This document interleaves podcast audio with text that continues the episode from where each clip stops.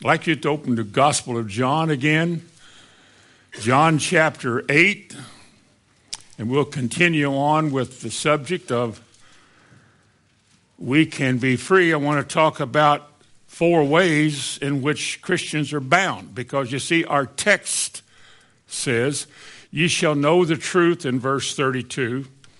He says, And you shall know the truth, and the truth shall make you free. And as I've already said in the two previous messages, Jesus seems to indicate to us that though we are his people and we have been what we call saved, it doesn't mean we're free. It doesn't mean we're useful to the Lord yet.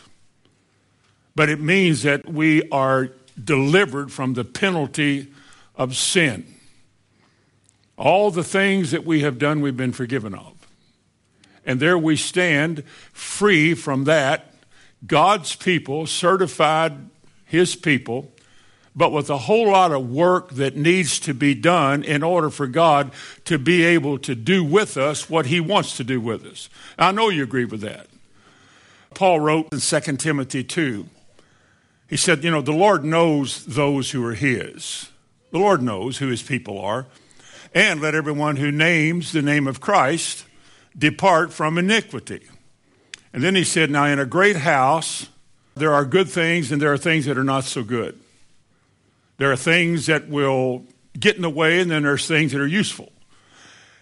And Paul wrote this he said, If a man therefore would purge himself, now he's talking to Christians. So even though we're free from the penalty of sin and we're saved, that doesn't mean that there's not things in our lives we don't need to be purged from. I know you know that. There are things in our life that keep dominating us, that keep ruling our conduct and our attitude, things that keep drawing us back and making us less than what we should be. And Jesus said this to us who have all these problems. Our mind has to be renewed, obviously. As we look in a mirror, we see the glory of the Lord. The Bible says we're being changed. So, being saved and the process of change are not the same thing, they go together. Once God saves you, He begins changing you. You didn't get a new brain when you got saved. You got the mind of Christ, yes.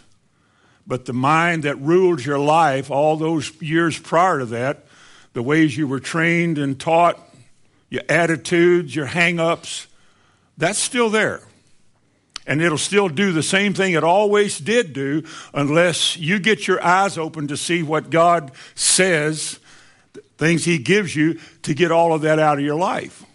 Some people think that, well, now I'm saved, I go to church, you sit in a seat, and you go to church the rest of your life, and, and you never really enjoy Christ.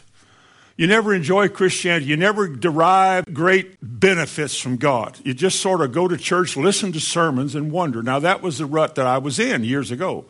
I guess some of you were. And then when I began to be taught, when I began to actually read and listen to people who were teaching, I began to realize wow, there's a lot of stuff in my life that's keeping me from being the way I should be. In other words, there is a way that I could say this I'm bound. I'm not going to hell, I'm saved. But I'm not free. Little things still rule me. Little things still tick me off. Little things still hold me back. Little things still cause me to give up and quit. Little things still make me argumentative and overly sensitive to what people say. Just a lot of things in my life that just reduce me to somebody that's just difficult. It shouldn't be. You came to the Lord like that. You should not stay that way. Because as God opens our eyes, if you're willing to listen, if you're willing to go hear the word, if you're willing to open your heart up and say, God, teach me thy ways that I may walk in thy truth. If you're willing, God will show you things. And then life becomes a challenge. Are you willing to make that adjustment? Are you willing to change? Are you willing to walk that way? This is what God wants. Because remember, he said, if a man will purge himself from these offensive things in his life, then he shall be a vessel unto honor set apart or sanctified, useful to the Lord. Then God is able to use you.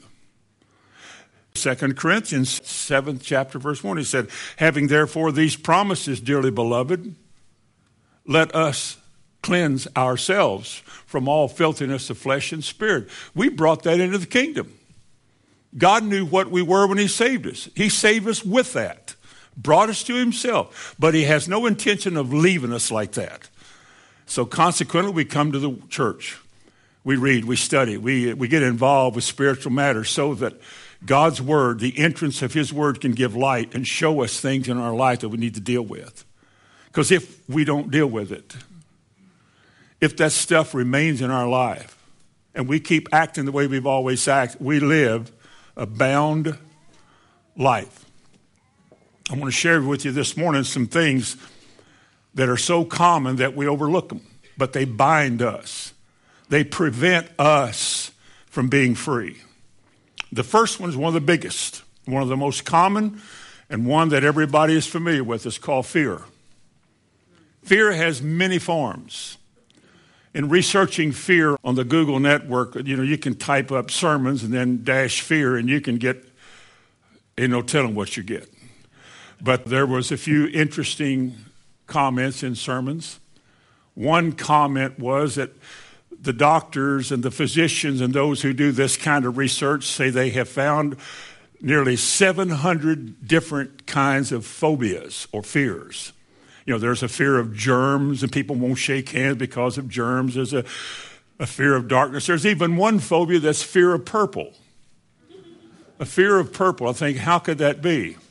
I know why there could be because when I was in college, I had to dance to purple once. You know, my final exam was to in a modern dance class, don't ever take a modern dance class. But my teacher told me to dance to purple. Modern dance, it's expressive dancing, dance to purple. And being the uh, type of person I was, I said, Now, how you do that? And she says, Well, this you express what purple means to you in art form. I said, I don't know how to do that. And then she said, before the whole class said, You want to pass this course or not? Well, okay. She said, Well, then dance. so I, I made about five or six seconds, and she told me to sit down. Everybody was laughing, and I, I was doing my very best to describe how ignorant dancing to purple was. And I started doing all these crazy things. She said, Sit down. And I got a D in the course. In my major, in physical education major, and I got a D in modern dance. So don't ever take modern dance. But anyway, there are fears of purple. But I think of all the ways that people are bound with fear. How many times being afraid keeps you from going forward? How many times of having a fear of something keeps you from really believing what God said? It'll kill your faith. The fact that fear is there, it means a great foe. Fear is a terrible taskmaster. There's some people who have advanced degrees or stages of being ruled by fear. They're afraid of everything. They're terrified. They live terrified. Christians like this, we get together and sometimes and we talk about our fears. Oh, I'm scared of this. That scares me to death. That's about as bad as fear can get, would scare you to death. And they talk about that, or the storms coming, well, they're forecasting this, and, uh, you know, hailstones the size of, of golf ball. If they hit you in the head, well, you're, you know, and stuff like that. And almost afraid to go out. A fear of you ate something that you shouldn't eat. You know, you ate a, a Big Mac I get two a year. So, you know, oh, if you eat that, you'll clog up and die right away. And so people are ruled by, they're ruled by fear. No matter what the Bible says, no matter what encouragement you read when you read the Bible about what it says, people are still ruled by fear. They're just conquered and fear. Now, here's a reason I think it is. I've tried to think how does fear take hold of so many people? How does it do that? And I think it's because people like to be self reliant. self control. I like to be in charge. Anything I'm in charge of and I feel like I'm bigger than, stronger than, smarter than, have the control over the rule, anything that I'm over, I don't fear it. It's when the thing that I'm with or uh, facing or approaching is bigger than I am. I'm going to the parking lot after the you know shopping, going out in the parking lot, and here comes two shady looking thugs towards my car. They don't look like they're shopping at all, except for what's in my car or what's in my wallet or my purse if you're a lady. And you see them coming, and so your brain says, This is not good. It might just be they're going to go, you know, to the store, but as far as you're concerned, you start thinking because I've read papers, I've heard news accounts. oh, this is going to be a robbery, abusive situation, huh? Now they're still far enough away that I can get out of here, and if I'm afraid they're going to get me, I'm going to turn and take off. I'm going to keep looking over my shoulder to see if they're there, and so there's a bit of fear. If you're a man, you think, well I'm still young enough that one of these guys will limp when he goes home. But the other one might make me limp. So I'd rather not limp at all. I think I'm just going to come out of here. So you leave.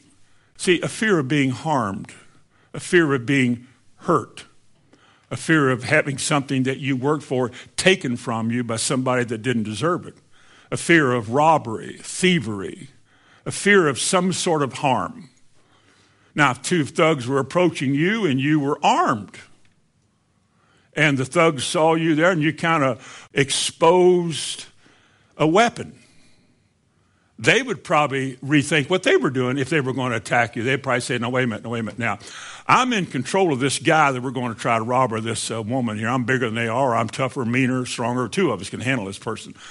But that thing they called a bark here and a bite yonder, that pistol, I don't think I don't think I can handle that. I think that's over my head. And because I don't think I can handle it, now fear kicks in because I'm not sure I know what to do. It's like walking home in a dark night. During the day, you can see behind the bushes. You're in charge. You can, you can still manage what you're going to do, but at night, you can't see. And what does your brain tell you? They're behind every bush. Somebody there is waiting on you behind a bush, and they're going to get you. Kids won't sleep in a dark room. They want the light on, especially if there's been some kind of an accident or, or thing in their life because of fear. Something is going to get you. Something is going to overtake you. Somebody's going to rob you, cheat you, lie to you, or something to you. And the fear companies are making fortunes off of our fears. They make fortunes off of fear. I mean, people are spending a lot of money buying everything from cameras to guns to a trained dog you hope stays trained and, and all of these kind of things because they don't want anybody to hurt them or to take something from them. And you live in fear. And sometimes when it snows, when it begins to snow, you know, you can you get in your all-wheel drive car and it does fine. You get on an icy road and you think, you know, I can't. This is over my head, as far as driving, you know, confidently. So fear kicks in, and you begin to be afraid, and you begin to sweat, and all these other symptoms of fear begin to come. But see, as long as a person thinks they're in charge, as long as they think they can handle the situation, it's not much for a fear. It's when you can't handle it. It's being alone with your thoughts. It's the walking, the driving in an unusual place or a dark place, or getting lost in a big city and strange people are staring at you. Fear is a monster ruler. Fear in the church, you're afraid to prophesy, we're afraid to, to give a testimony for fear of what somebody might think about us. So we don't say anything because, well, we you know, I don't want anybody to laugh at me. You see, I can't handle laughing at me, they would say. Some people, it doesn't matter. Get laughed at, been laughed at, like me, been laughed at your whole life. So a little bit more ain't going to hurt. But you lose your fear when you face the thing you fear and deal with it. You know, the thing that you fear the most will die if you deal with it. You have to conquer your fears, they never go away. You cannot just say, Well, I'll go to sleep tonight and it'll be gone tomorrow. It'll be waiting on you in the morning and it'll be with you the rest of your life until you deal with it. Fear. God's people were feared by the nations around about them. The Bible says, and they feared Israel. You know why? Because they heard the stories. Israel cannot lose a battle. They can go in with a few people and defeat a whole lot of people because God, their God, the God nobody can see, there's no statue of God, but the invisible God that's with Israel dominates and defeats all of Israel's enemies. And their enemies with all their chariots and swords and their 300,000 man army and all their high places and their archers and all they can do is fear what they can't handle. That's over my head. I'm afraid of God because these people come at us this way and we die. So therefore, when, when the Israelites come, we're backing off. The Bible says they feared them. Now, when the Israelites' hearts wasn't right anymore, nobody feared them. There was no fear in any of their enemies. But when fear is in our life, it means, for one thing, we think we're in charge. We like to be in charge. I'm ruling right now. I can handle this. But when it gets to the place where I can't handle it, then I'm afraid. Jeff was mentioning it last Sunday about Goliath. We drove the bus by there once in that valley where that battle took place, and I remember on this big hillside was where the Israelites were, and the Palestinians were way over there on, on that other ridge and they fought in the middle, or Goliath David did. And when Goliath got to the battle scene, they were all terrified. You know why? Because nobody was of a physical stature where he felt comfortable facing somebody that big. Because here came a guy that was, oh, 10 feet tall, must have weighed that many pounds in him, you know, 10,000 pounds, but he was a huge man. And he had that big beam for spear and great big shield and a huge big man and probably had a deep old gruff voice. He was a freak of nature as far as I'm concerned, but he was still there. And he roared out, Come on out and fight me. And everybody thought, says, Nobody I know of can handle that. And because they felt inferior, in less, whatever, they were afraid. They wouldn't fight. Until a boy came along about your all's age over here, my preachers. Somebody about your size. There's something different about this kid. He had never been a soldier before. He had never had armor on. He had never gone into battle, never had fought. He'd fought wild animals, but he had never dealt with another human being like this. But he had something that these other Israelites didn't have. He hadn't heard all that they had heard. But young David had heard enough to know that God was bigger than life's circumstances. There was nothing in life that God wasn't over. And therefore, this giant coming out, spewing all of that blasphemy out of his mouth against God's people, he said, Who does he think he is? His brother said, Oh, shut up. You don't know what you're. He said, Wait a minute. He has no right to talk to us like that. We're God's people. Now, where was David's fear? He didn't have any. Why? Everybody else did. Nobody else was going to go out there and fight him. They were all cringing. Oh, we're going to name the name of God. We're, we're God's people, but we're scared to death. They, they were scared to death. They cringed. And then this teenage boy goes out there. Says, Who do you think you are talking to us like that? The giant said, What am I, a dog that they sent a boy out here to fight me? He said, Come here, boy, I'm going to feed your flesh to the birds. And David, remember, picked up one of those God made rocks. You know, they first they put swords on him that man made, and he says, No, let me get something that God made. So he reached down and got him a, a little rock or a big rock. I don't know how big it was. But the slingshot wasn't a forked stick, it was a big leather strap, and they sling them around their head.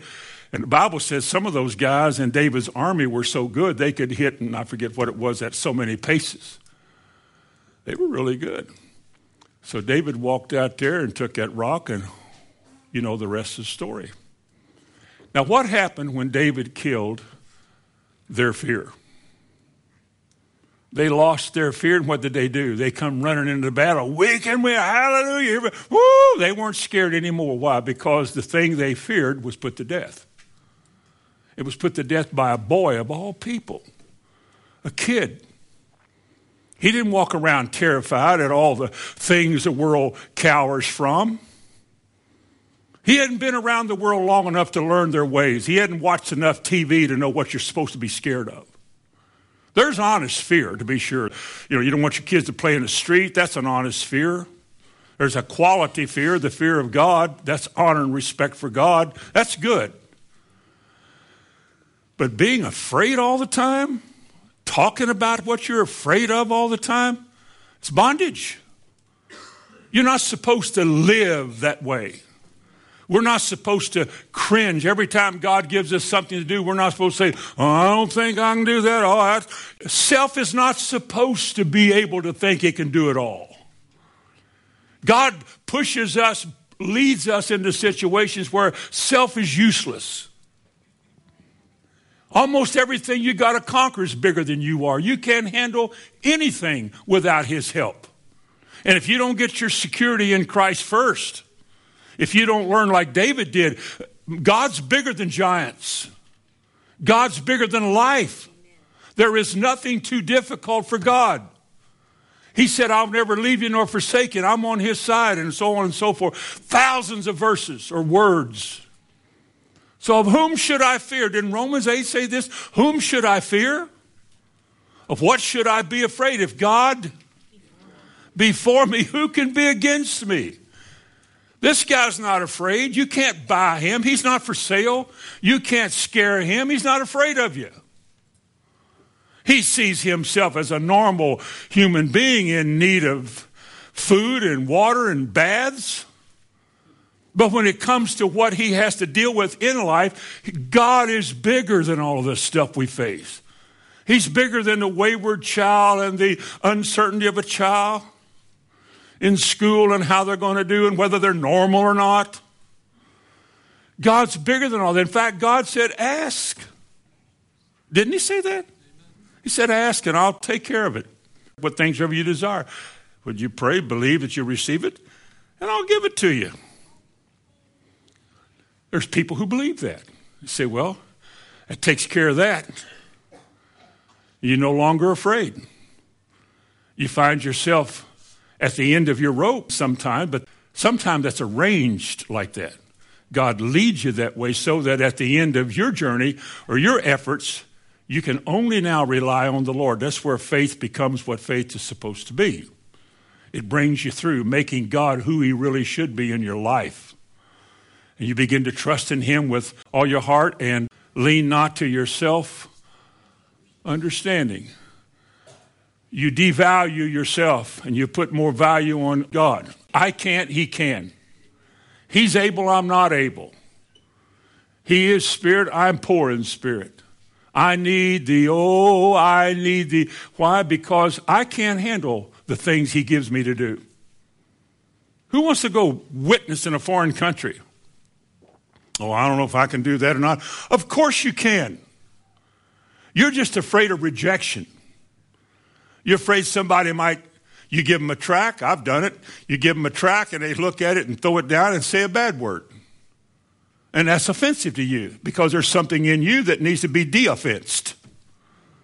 You get to the place where, look, you're doing God's bidding, you let God take care of tomorrow and today and after a while.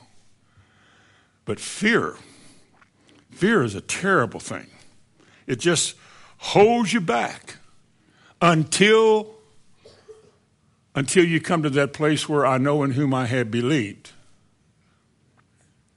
The Lord is my shepherd. He's the one who leads, protects, and guides me. Therefore, I shall not lack.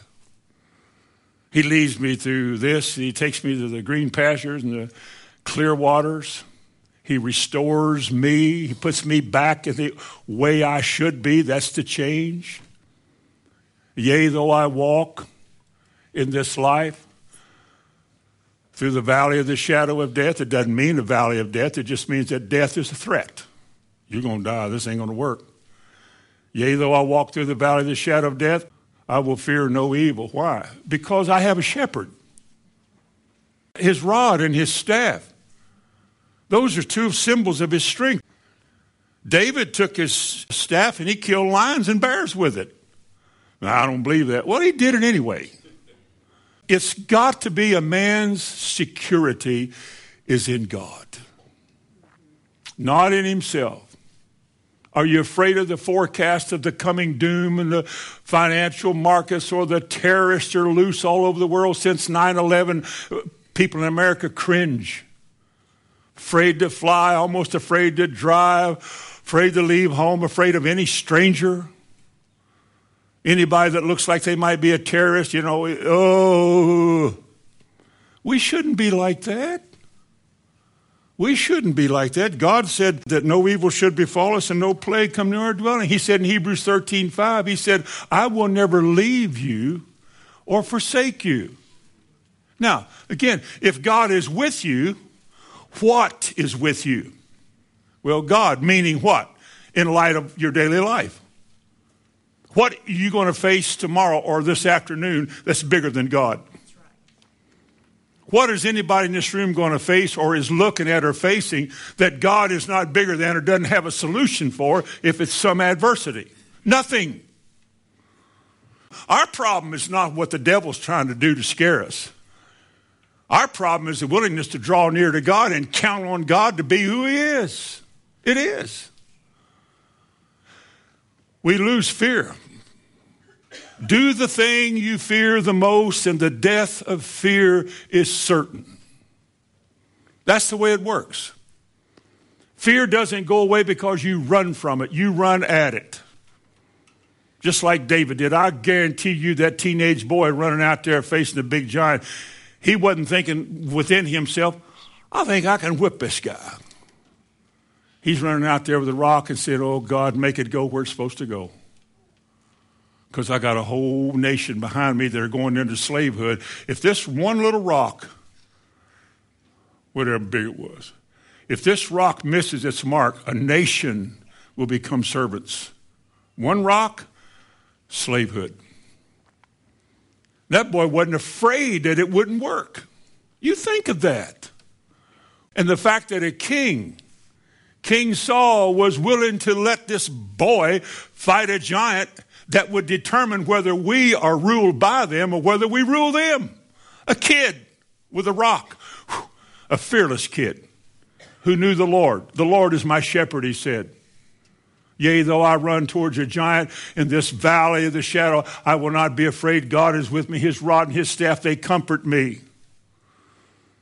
And like Romans said a while ago, we said, if, if God is with me, who can be against me?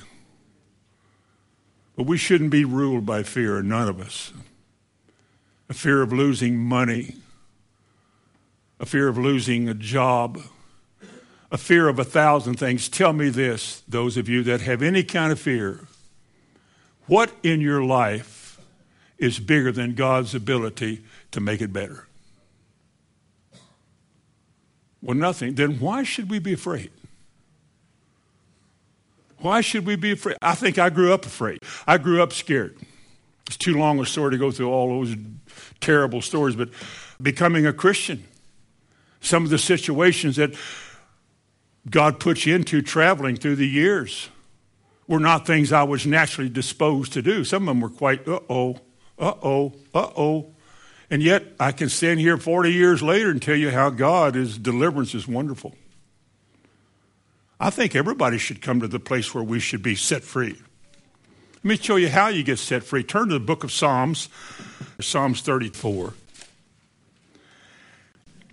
Verse 1 I will bless the Lord at all times. Listen to me. Fearful people don't do that. For one thing, they can't see how that would help anything. I mean, they were saying, look, this is real. Well, so is this. But the choice is yours. We live by choices. I will bless the Lord at all time. His praise shall continually be in my mouth. My soul, me, the part that fears or is free, my soul. My soul shall make her boast in the Lord. That's my choice. And the humble shall hear thereof and be glad. It will affect others. Oh, magnify the Lord with me and let us exalt his name together.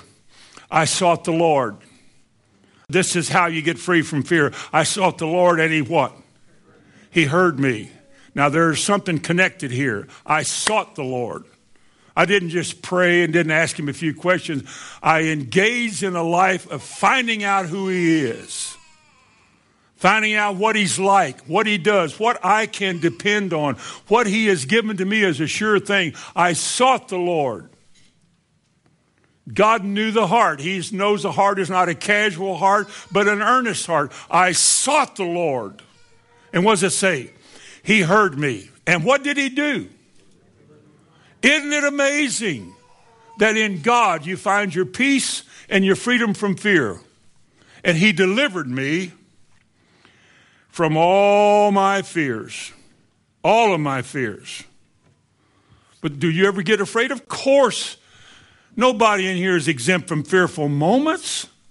But what did he say in Psalm 56 to do? You're close to it. What did he tell you to do on the times that you're afraid? He gives you exactly instructions in Psalm 56 and verse 3. He said, What time I am afraid, what do you do? I'll trust the Lord.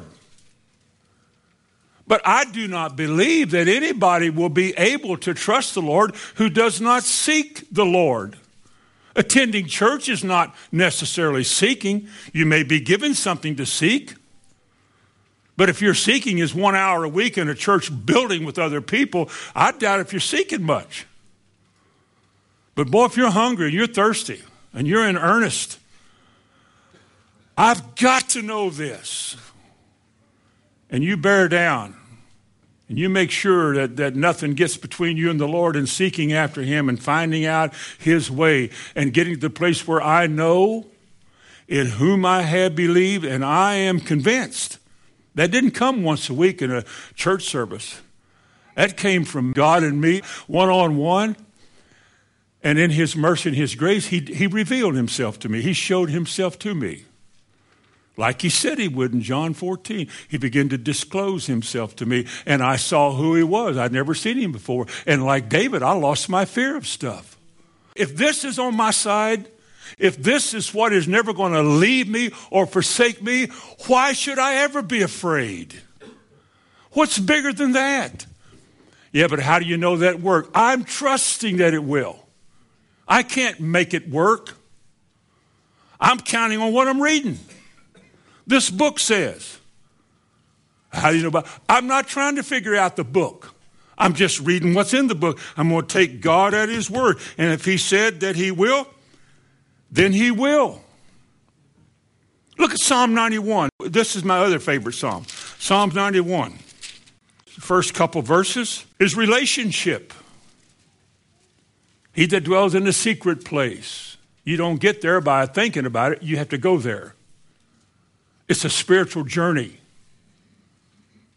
And when you get there, something is discovered that wasn't previously known. You see something in a different way than you've ever seen it. You, he begins to be God. He, I mean, in fact, he gave God four different names there. He that dwelleth in the secret place of the Most High shall abide under the shadow of the Almighty. I will say of the Lord, He is my refuge, my fortress, and my God. Some pretty classy Hebrew words describing God are used there. Elyon, the high and lofty one. I mean, that's the exalted one. To know Him, to dwell with Him in a place, in that kind of a realm where I can know Him there. Wow. And then he begins to describe what happens after this. He delivers us from the very things we fear. Look at it. In verse 3, He will deliver us from the snare of the fowler and from the noisome pestilence. He shall cover thee with his feathers, and under his wings thou shalt trust. His truth that makes us free shall be your shield and your buckler. In other words, you find security in him and his promises and his provisions. Verse 5, you shall not what? You shall not what? Thou shalt not be afraid for the terror by night, nor for the arrow that flies by day, nor for the pestilence that walketh in darkness, the swine flu, the bird flu, all the flus, nor for the destruction that wasteth at noonday, the terrorist. You won't be afraid of any of those. How do I know I won't be afraid of them? Because something happens to you when you relate to God. Something transpires. It's beyond your human ability to understand it. You don't have to be scared of this. God has made who He is bigger than who you are. You cannot, by searching, know Him. He has to open the door and let you come in. And when you come in, you go, Whoa. You begin to see who He is and what He's able to do. And then you realize, why would I be afraid of anything? All the things that people are talking about, all the people that are buying insurance and all the gadgets they're buying to be protected from.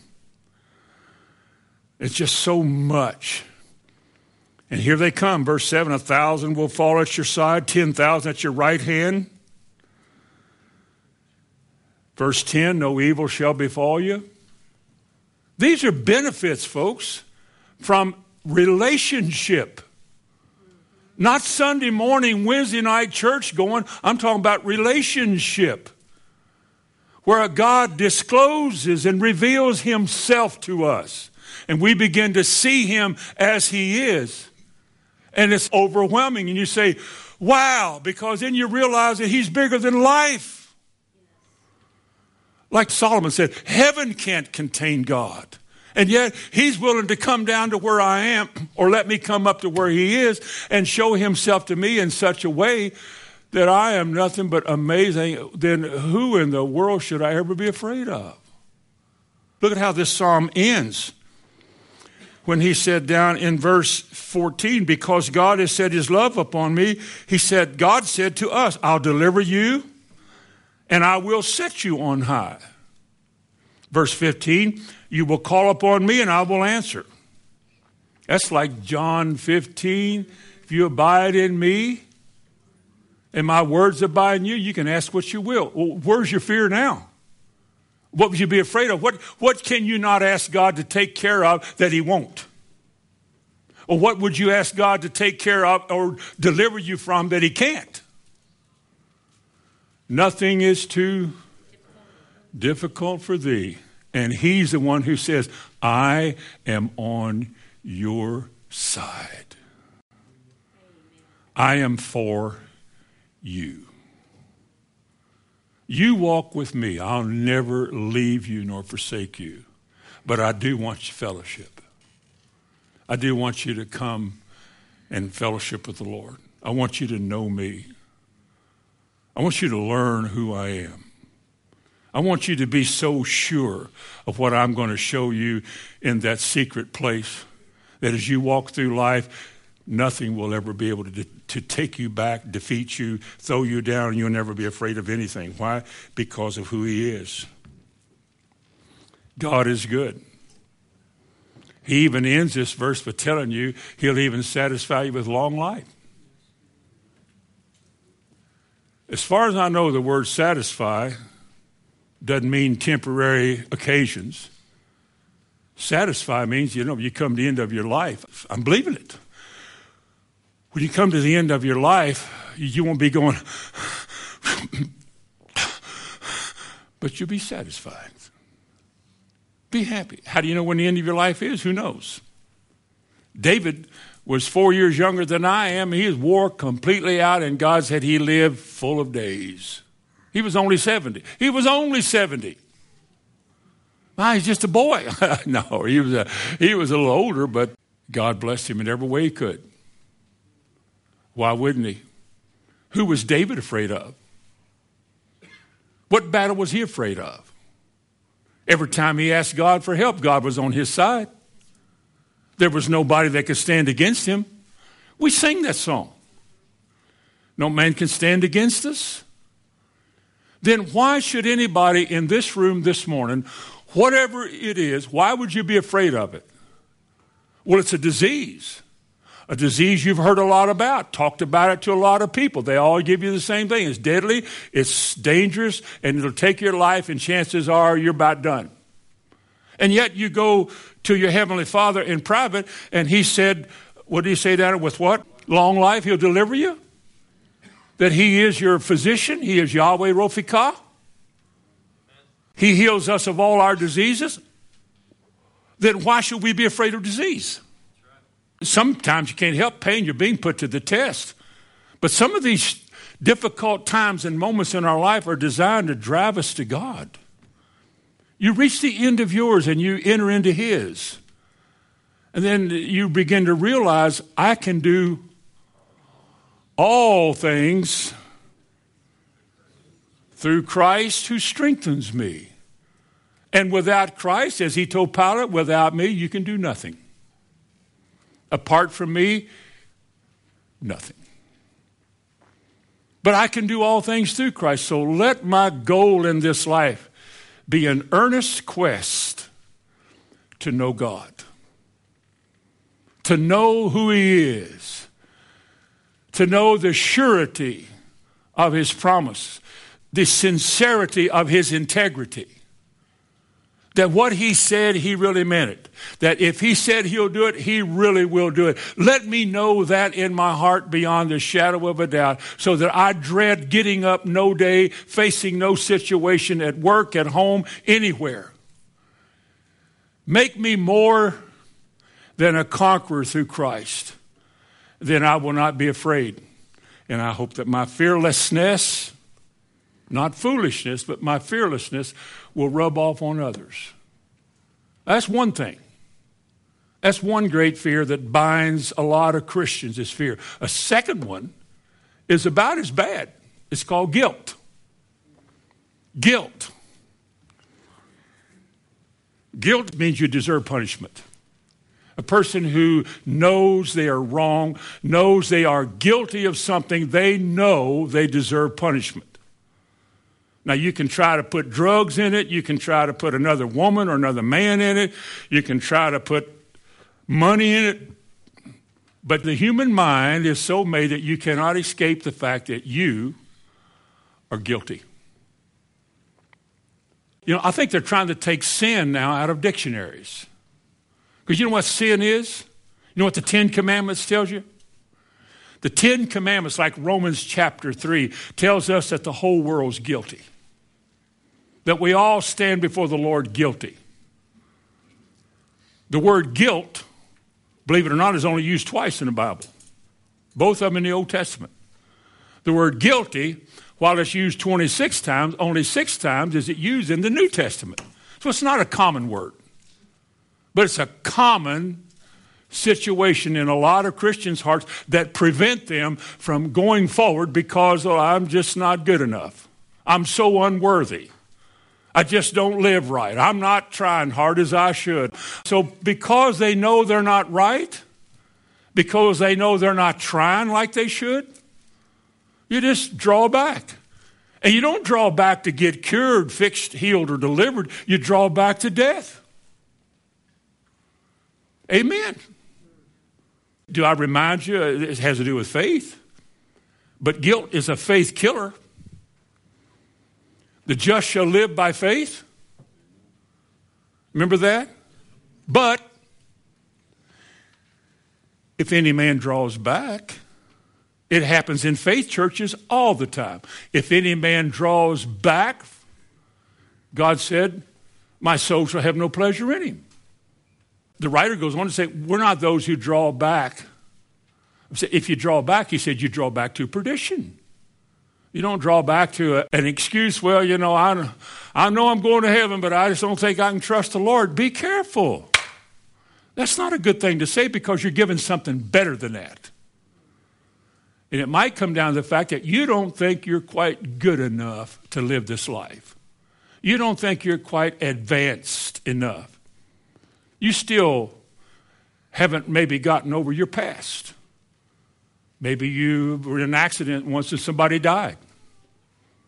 You were molested once. Now you feel so inferior, unclean, and you're just not good enough.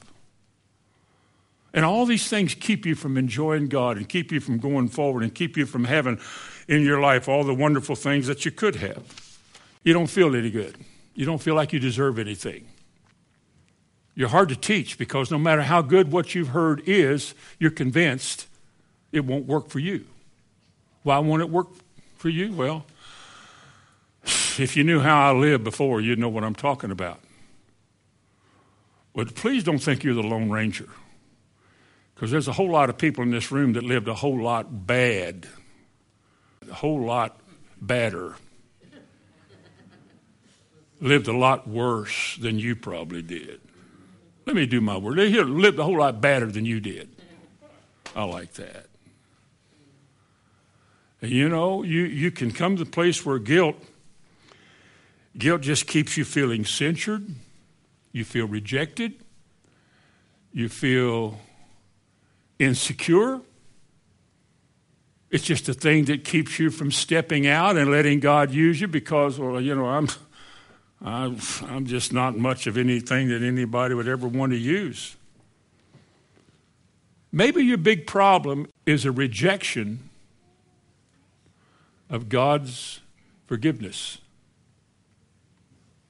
Maybe God made it a, a, point all through the New Testament to describe forgiveness, the benefits of being forgiven. And maybe you're saying, no, I don't believe he meant that.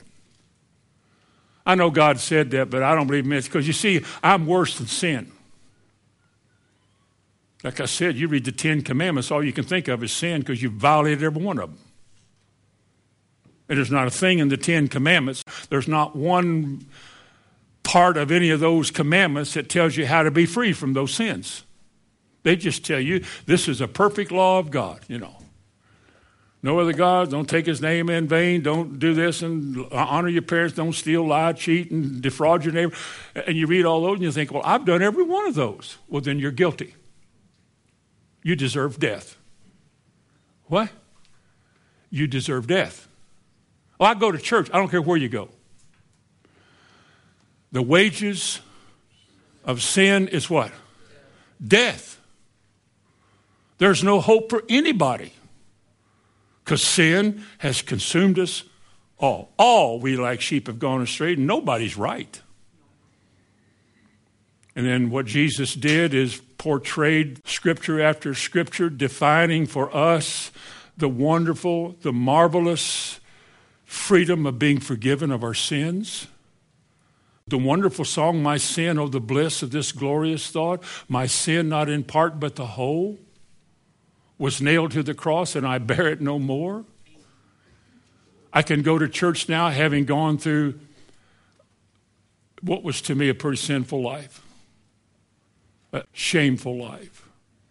Things that I would probably have trouble forgiving somebody that would act like that to my children. Shameful. And yet, God, when He saved me, He knew exactly what I had done, knew exactly how I did it, knew every dastardly thing about me, and He forgave me all my sins. There's not a single thing in my life now that can keep me in my past, that keep me out of heaven. God forgave me all that sin. I'm forgiven. And every Christian is forgiven in like way. You're forgiven also. Turn to Jeremiah. Look at Jeremiah chapter 33. Jeremiah chapter 33, I think it's verse 8.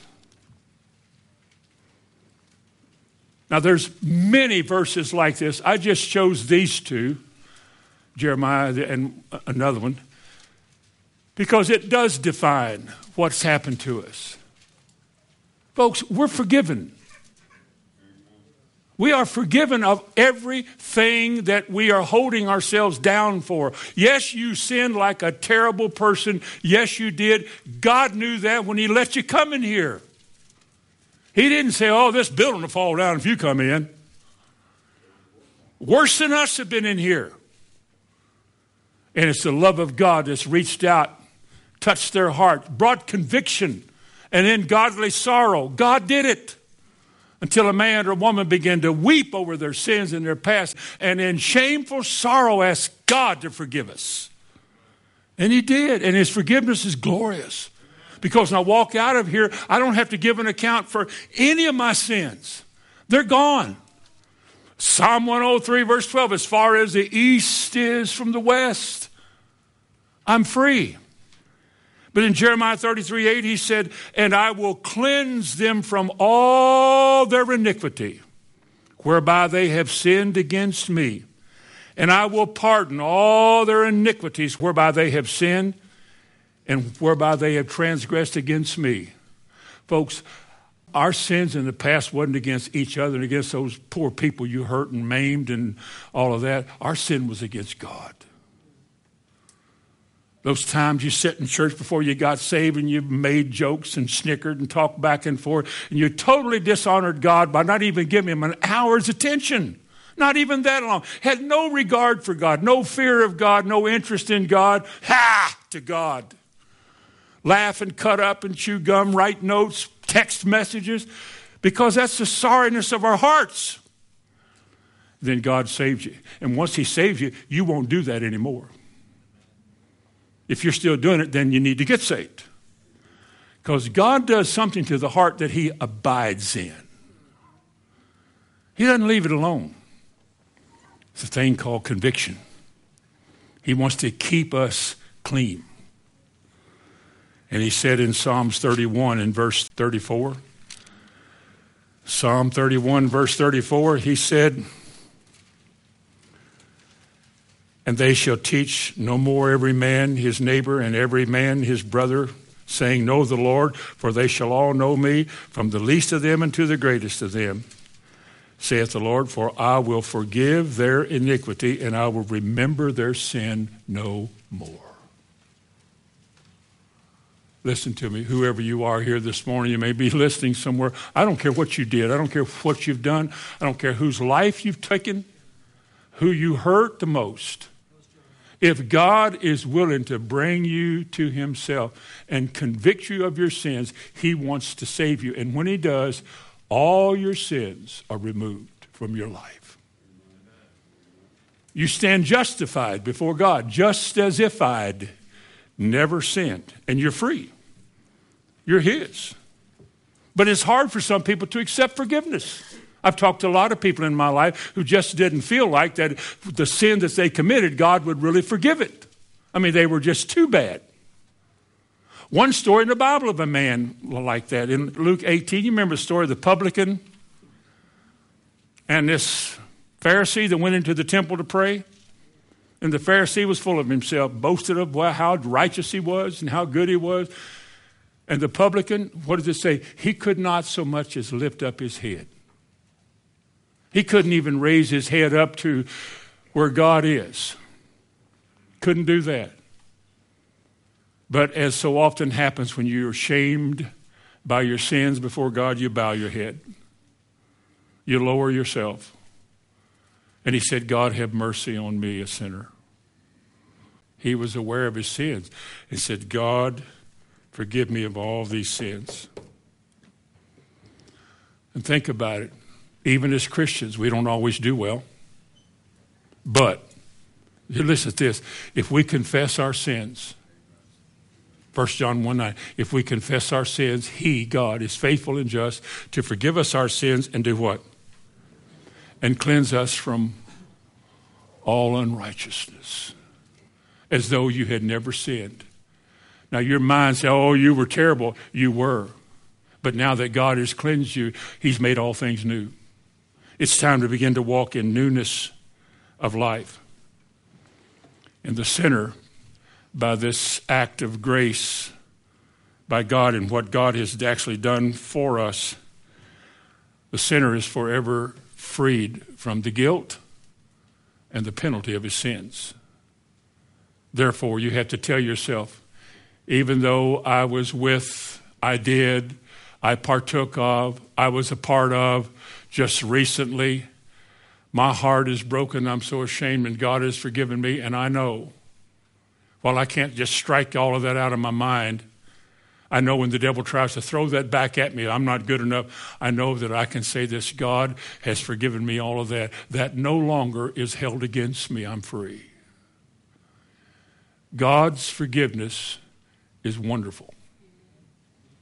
Because if you don't realize you're forgiven, you're going to be dragging back in your past, trying to work your way to heaven by getting good enough to think you deserve things that God has. And it never works like that. It just doesn't come to that. A third thing, probably the worst of the two so far. And what could be worse than fear and guilt? Doubt. Doubt Doubt is when you're uncertain. You're not sure. You're unsettled.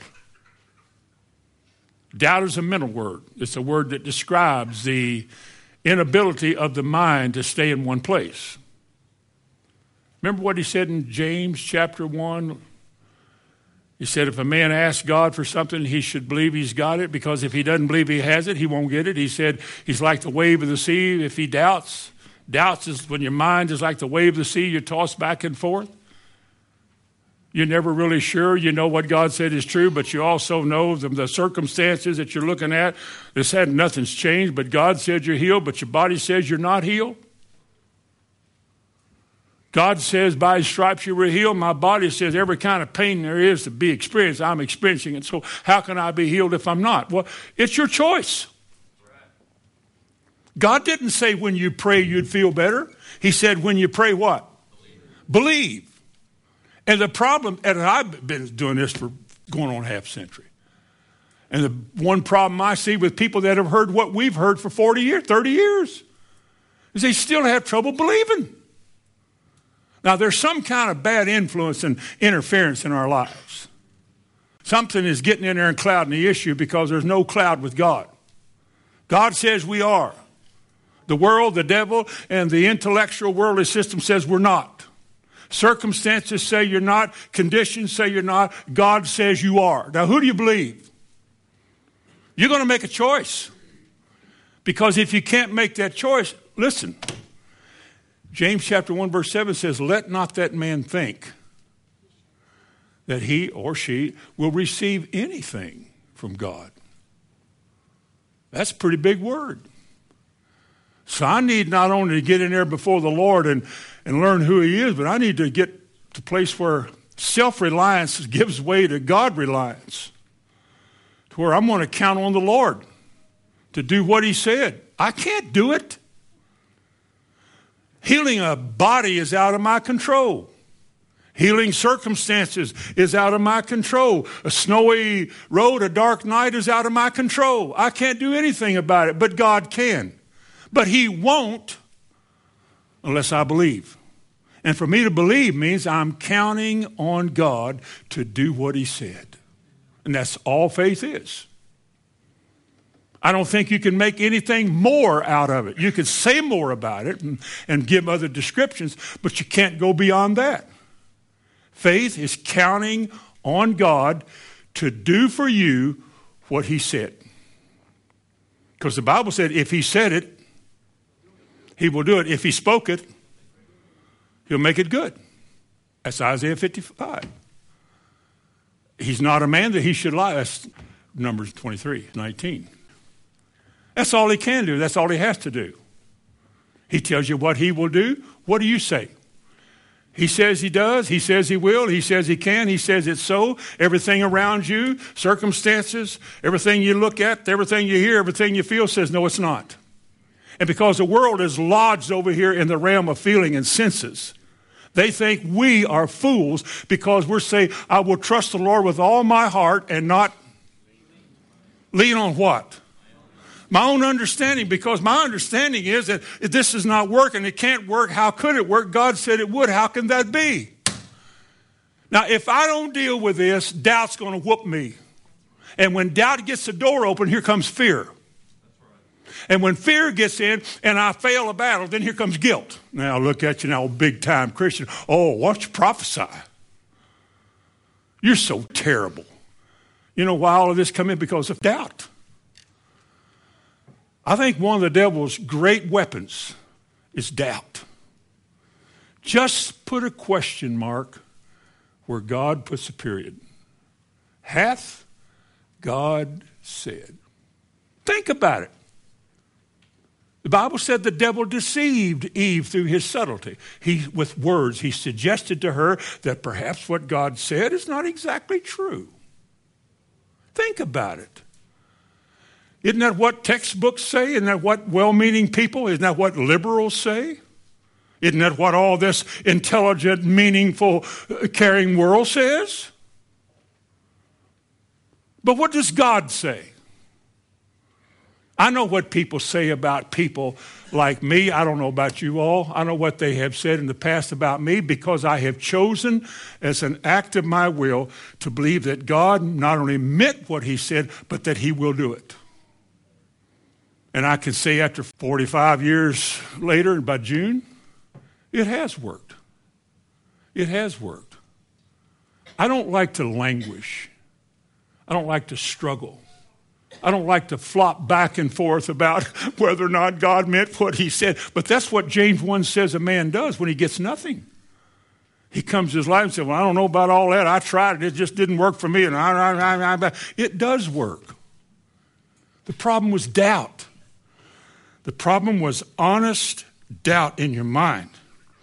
Jesus said, If you have faith and doubt not, he said, There's nothing that's impossible to you mountains moving, trees plucked up by the roots, the dead being raised. What's impossible to you? Didn't he say, What things soever you desire, when you pray, believe that you have it and and you shall have it. Think of it. Here I am, as ordinary and as common, more common than you folks are, the least of all of you. The idea that God could take somebody like myself, with my background, with my raising, my situation, totally undeserving of anything God has. Anything, anything. Unworthy, undeserving of anything and everything. I deserve death. And one day, June 30th, 1968, just as I am and waiting not to rid my soul of one dark blot. To thee whose blood can cleanse each spot, O Lamb of God, I come. Followed Bonnie all the way to the altar, been following her ever since.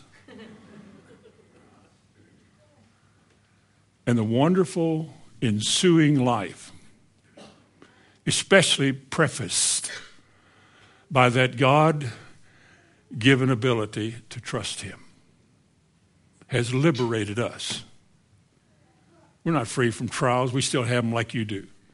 But there is something now that is sufficient. As Paul said, didn't he say, Our sufficiency is in Christ? I can do all things through Christ. And doubt, oh, doubt always knocks on your door, but you have to overcome it.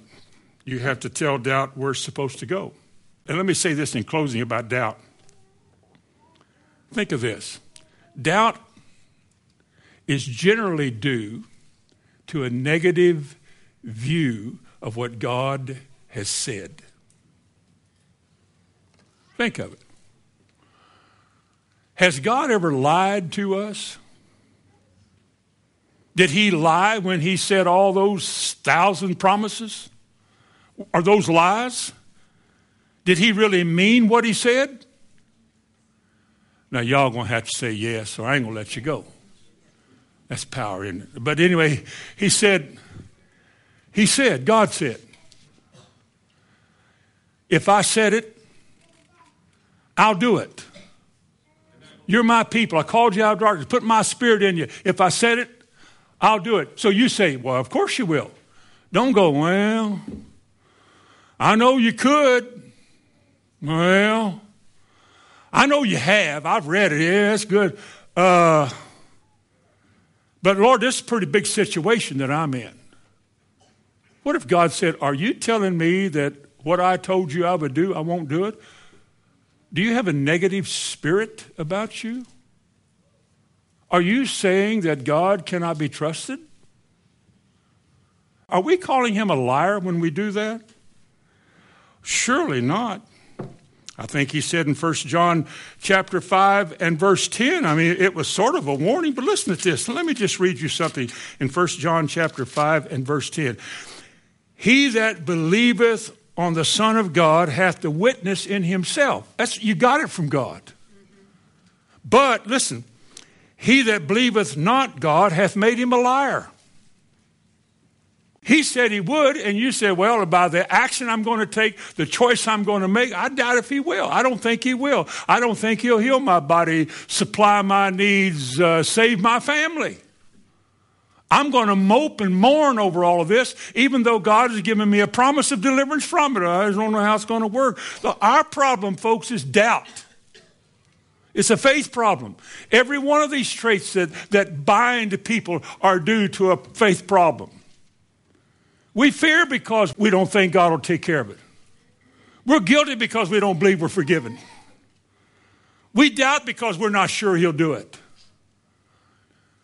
Now, I'm about to close, but let me say I don't want to holler and fuss and be an ugly, crotchety old man. But how much teaching is it going to take for us as a church to trust God as a church? What more does God have to say to us that would bring us out of the doubt doldrums, if that's a word?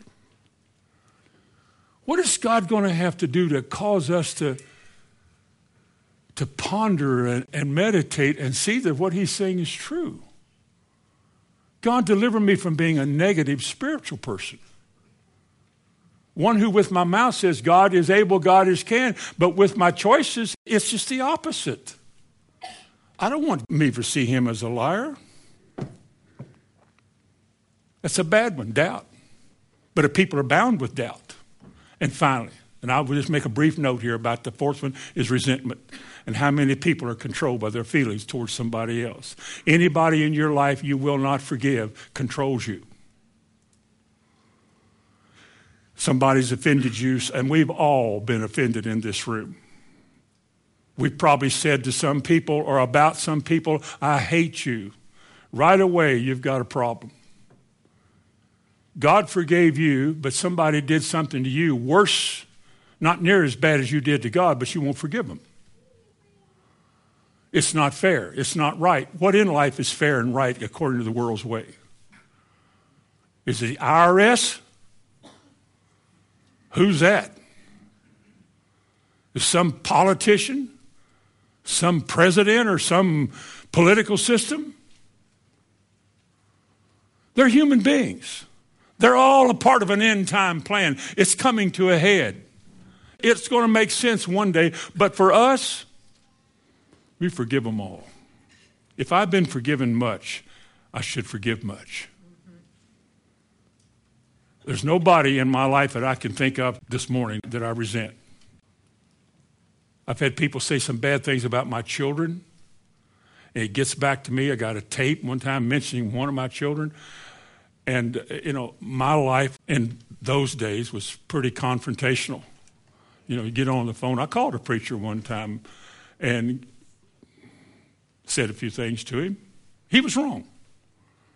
But you go talking about somebody's children, you know, and you start making that an issue. But I remember at the time having thought about it, I thought, now, this man, under the inspiration of the Holy Spirit, would never said that. My children are not the issue. If you got a problem, it comes back to me. Don't attack my family. But if you do, I'm not going to send you to hell because I gave up the Lamb's Book of Life. I gave it back to God. But I'm just going to say this that the people can say things. We've had people join this church, leave this church, leave in a huff, said some ugly things, gone to other places and said things that, oh, I don't know what all they said. I know I've been to some other places and people stare at me. I think, what have you heard? They probably heard that you trust God, that you believe in healing, that you're different. I don't resent those people. One of the greatest statements ever made in Luke 23 a man was being put to death. He was hanging very, very painfully on a cross, had nails driven in his hands. I cannot imagine nails driven as sensitive as our feet are, driving a spike through your feet you know, when you're hanging, you try to push yourself up, and that spike just says, no, you're not. And so you kind of sag, and when you sag, you're pulling on these, and, and there's, there's no relief. You only can die. And being brutalized and beaten, and hair pulled out, and smacked, and thorns shoved down into your scalp, and your back is shredded. And you're the most innocent soul that has ever lived on this earth. And this man's name was Jesus. And on the cross, he said, Father, forgive them. Why? They don't know what they're doing. Another man in the Bible said the same thing, just about. His name was Stephen. And they were stoning him. I mean, they were killing him because he testified. He spoke the truth. He probably knew that he would die for this because these people were fanatics, but he spoke it. A man full of faith and power. And he's being stoned. And while he's being stoned, he looked up, he saw Jesus. You know what he said? He said, Father, lay not this sin to their charge. I will not meet you with a resentful heart against anybody, no matter what they've done. They stole from me. They lied about me. They cheated me. They took advantage of me. They did this and they did that. I will not let any of those people rule my mind and my thinking. Because if the thought of you makes me go, oh, then you rule me. And I'm bound to you. I want to be free from all of them. Amen. Bow your head with me. Heavenly Father, in the name of Jesus, I want to thank you for your goodness and your kindness. I want to thank you for your love for us. I want to thank you this morning for your efforts at the way you minister to us, at the way you meet us together when we come together, for the things you put in our heart that we take home with us. I want to thank you, Lord, that the work you've started, you really will finish it. There are needy souls here this morning, Lord, spiritually needy people. There may be some who are not yet saved. Their sin still is a penalty of death in their life. My desire is that you would save them, fill them with your spirit. Unite our hearts with yours. Make us one. Lead us in the way everlasting, beside the green pastures and the still waters, even the valleys in our lives. But lead us in a place in such a way that when it's over, like Stephen, and we see the glories of heaven, we will know that everything we've done, every effort we've made was worth it, and was worth it because you've loved us to bring us that way. I thank you for it. I believe you for it. And I ask you to bless with conviction everybody in this room this morning in Jesus' name. Amen. Amen. Would you stand your feet?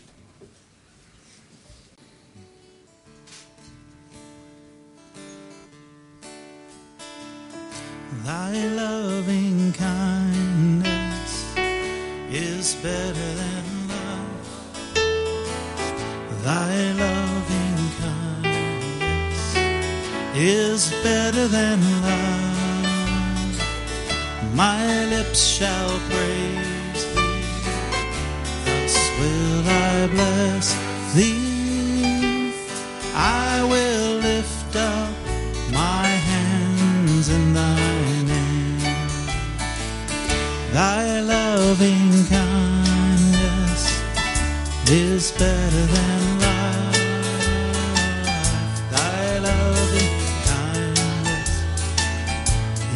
better than